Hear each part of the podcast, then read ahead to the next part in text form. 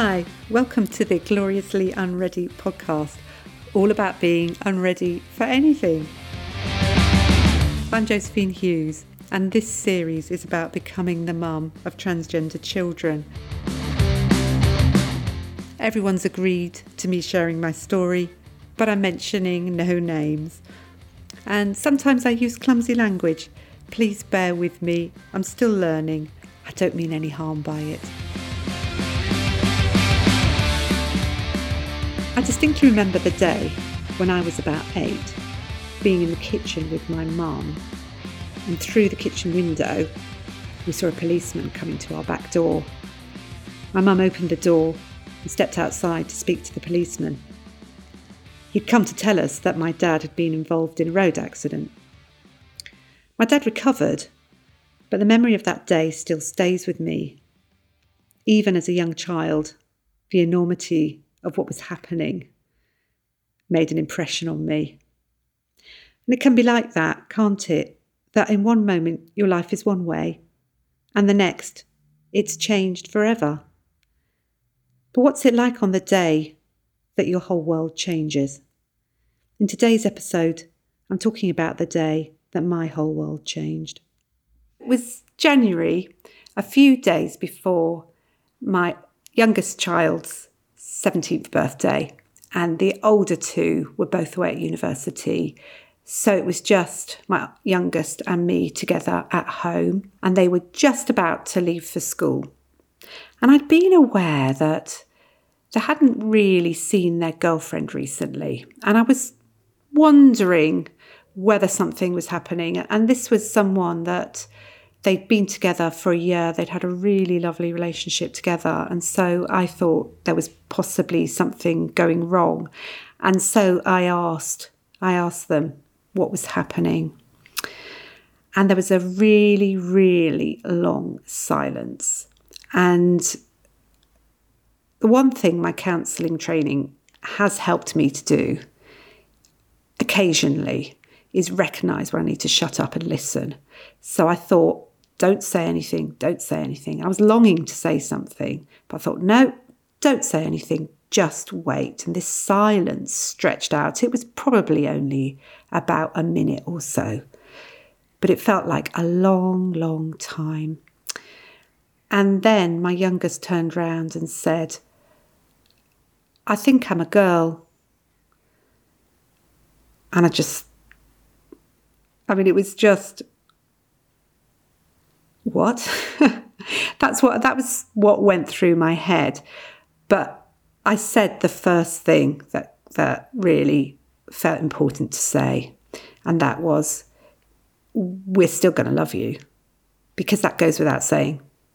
So I told her because we call her her. I told her that we'd always love her. And then to be honest, I can't really remember very much more about what happened in those few moments because she was actually due to go to school. And so she told me, and within about five minutes, she was out of the house and I was on my own. And it was like she dropped this huge bombshell and left. and it's just, whoa, what do I do with that?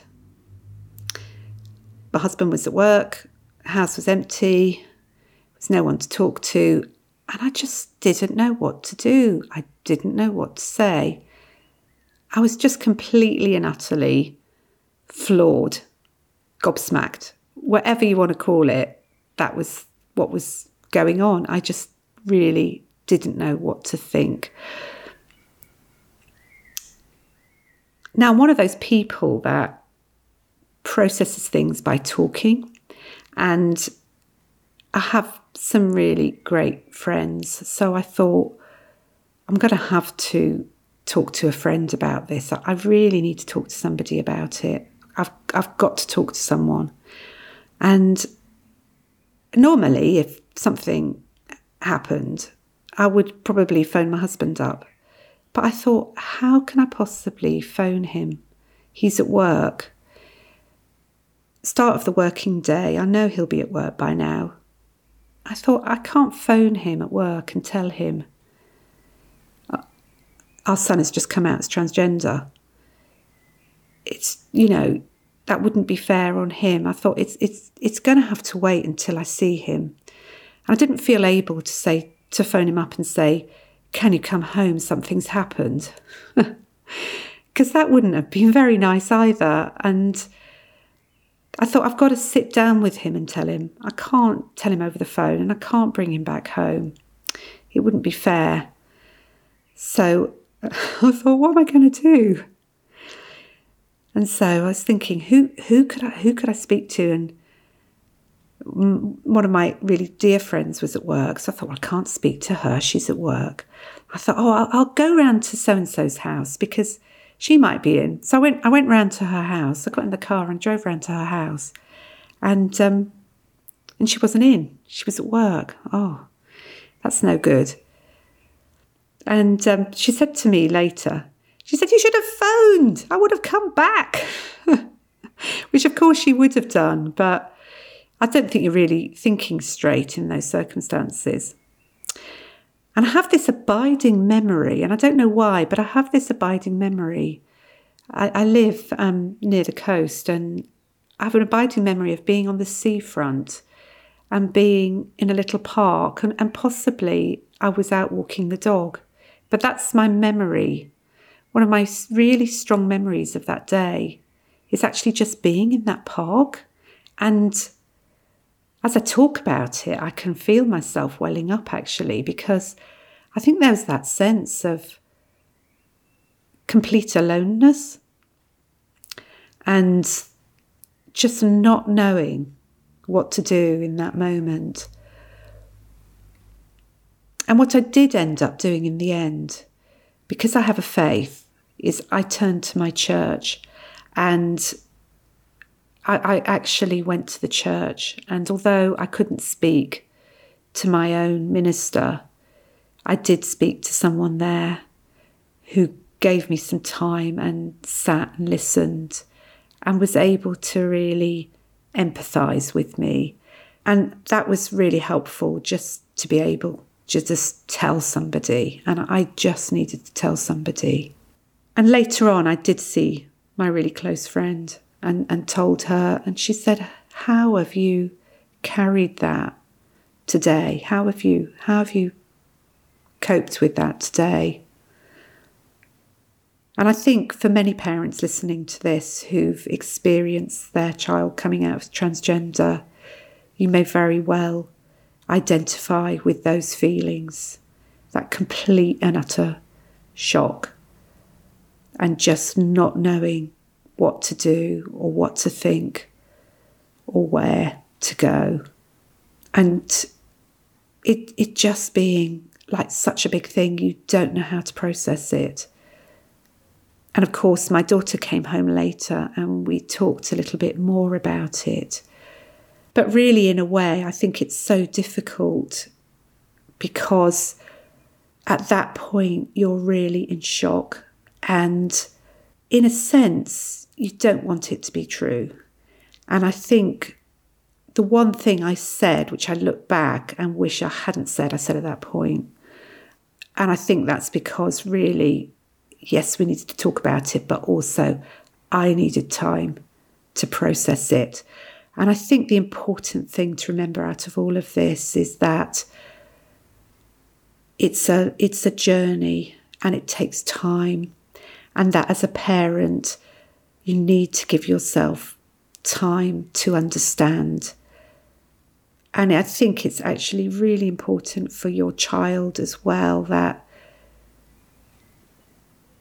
you actually don't try and put anything on them in terms of telling them what you feel or what you think at that point because it's too much for them. And later on, I spoke to someone who'd actually studied in some depth. She'd done a dissertation on what it's like for transgender people to come out. And she said to me, and I think this is so, so important to remember people don't come out as transgender on a whim. This is not something that people do lightly.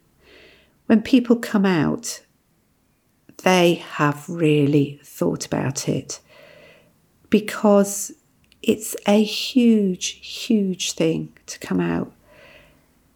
And the reason there was that really, really long silence, I mean, I expect my daughter can speak for herself, but I think the reason that there was that long silence is because it was a huge risk.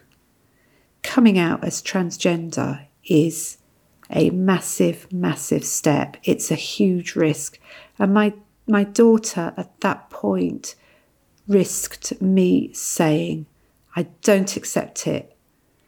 And for many transgender people, that actually can lead to them becoming homeless. So it's so important, I think, to acknowledge that this is not something that people do lightly. They've put an enormous amount of thought and they've often been thinking about it for months. And especially, I think, for older people. And this would be, you know, people who are coming out as adults. They've been thinking this for years.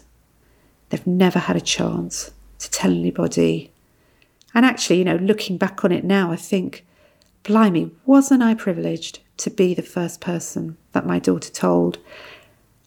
And when I've talked about it to her afterwards, she said to me, Well, I, I sort of knew that it would be all right. I expected that you and dad would still love me. But she didn't know that until she'd said, and so I think it's so important for us. And if you're a parent and your child has just come out, I found it particularly helpful to think they have thought about this so much before they come out. And I think that's really, really important to respect and to acknowledge and, you know, really to listen to them because it's important enough for them to risk everything to tell you. And that I think is absolutely massive. So in May of the same year, we discovered that my second daughter was actually a daughter, not a boy, not a son. And that happened. In a sense, it was quite a gentle thing that happened because my daughter had gone away and stayed with friends and actually tested out her transgendered identity and that she'd dressed as a woman. And uh, it's really lovely, actually. It's a lovely story because she wanted to check it out. And so they all went to one of these um, cosplay events and they all dressed as women. And so that she was supported in, in dressing as a woman and she felt that that was that was right for her. Um, but then she had to think about telling us. But fortunately, because I already had one daughter who'd come out, when she sat down with me, we were just sitting and talking about her trip away because she'd been away. And she turned round and I asked her, Oh, what did you wear? because it was I knew it had been a cosplay event, and she said, "Oh, I dressed as this particular anime character, which is a female anime character." And so I picked up on that, and I said, "Oh, I said, is um, is that something you're particularly interested in? You know, dressing as a woman?"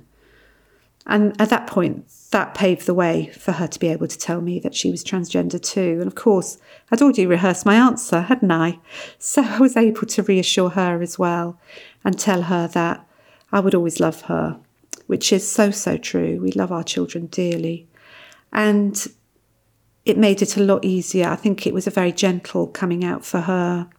And she was able to sort of tell me some of her thoughts and feelings. But she said to me, she said, because she knew I was a counsellor, and she said, Oh, Mum, is this something you've come across in your work?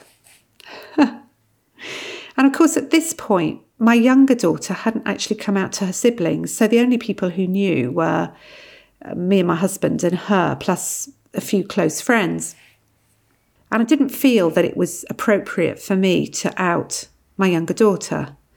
So I said, Well, it's not really to do with work. I'll, I'll, I'll be able to explain in a while.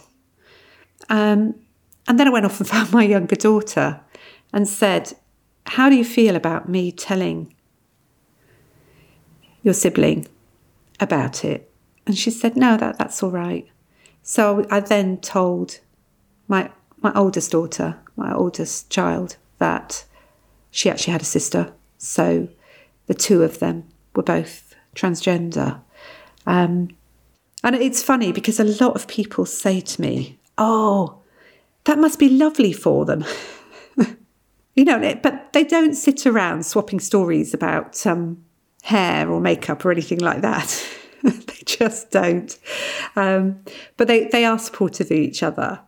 But I have to say as well that my middle child, who is staunchly still a still a man, very happily a cisgender man, he is so supportive of his two sisters and has been an absolute rock to us all actually. And uh, in terms of him finding out about it, we broke the news to him, and his girlfriend said, he got in the car and said to her, Oh, it turns out I've got sisters. and it's really funny because she, his girlfriends and I are very similar to, to each other. And our immediate thought was, well, how does that make you feel? You know, how are you feeling about that? And he is very like my husband and a bit of a dark horse when it comes to feelings. And it's sort of like, you know, well, that's, that's just the way it is.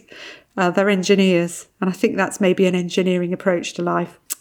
It's just the way it is. We just get on with it.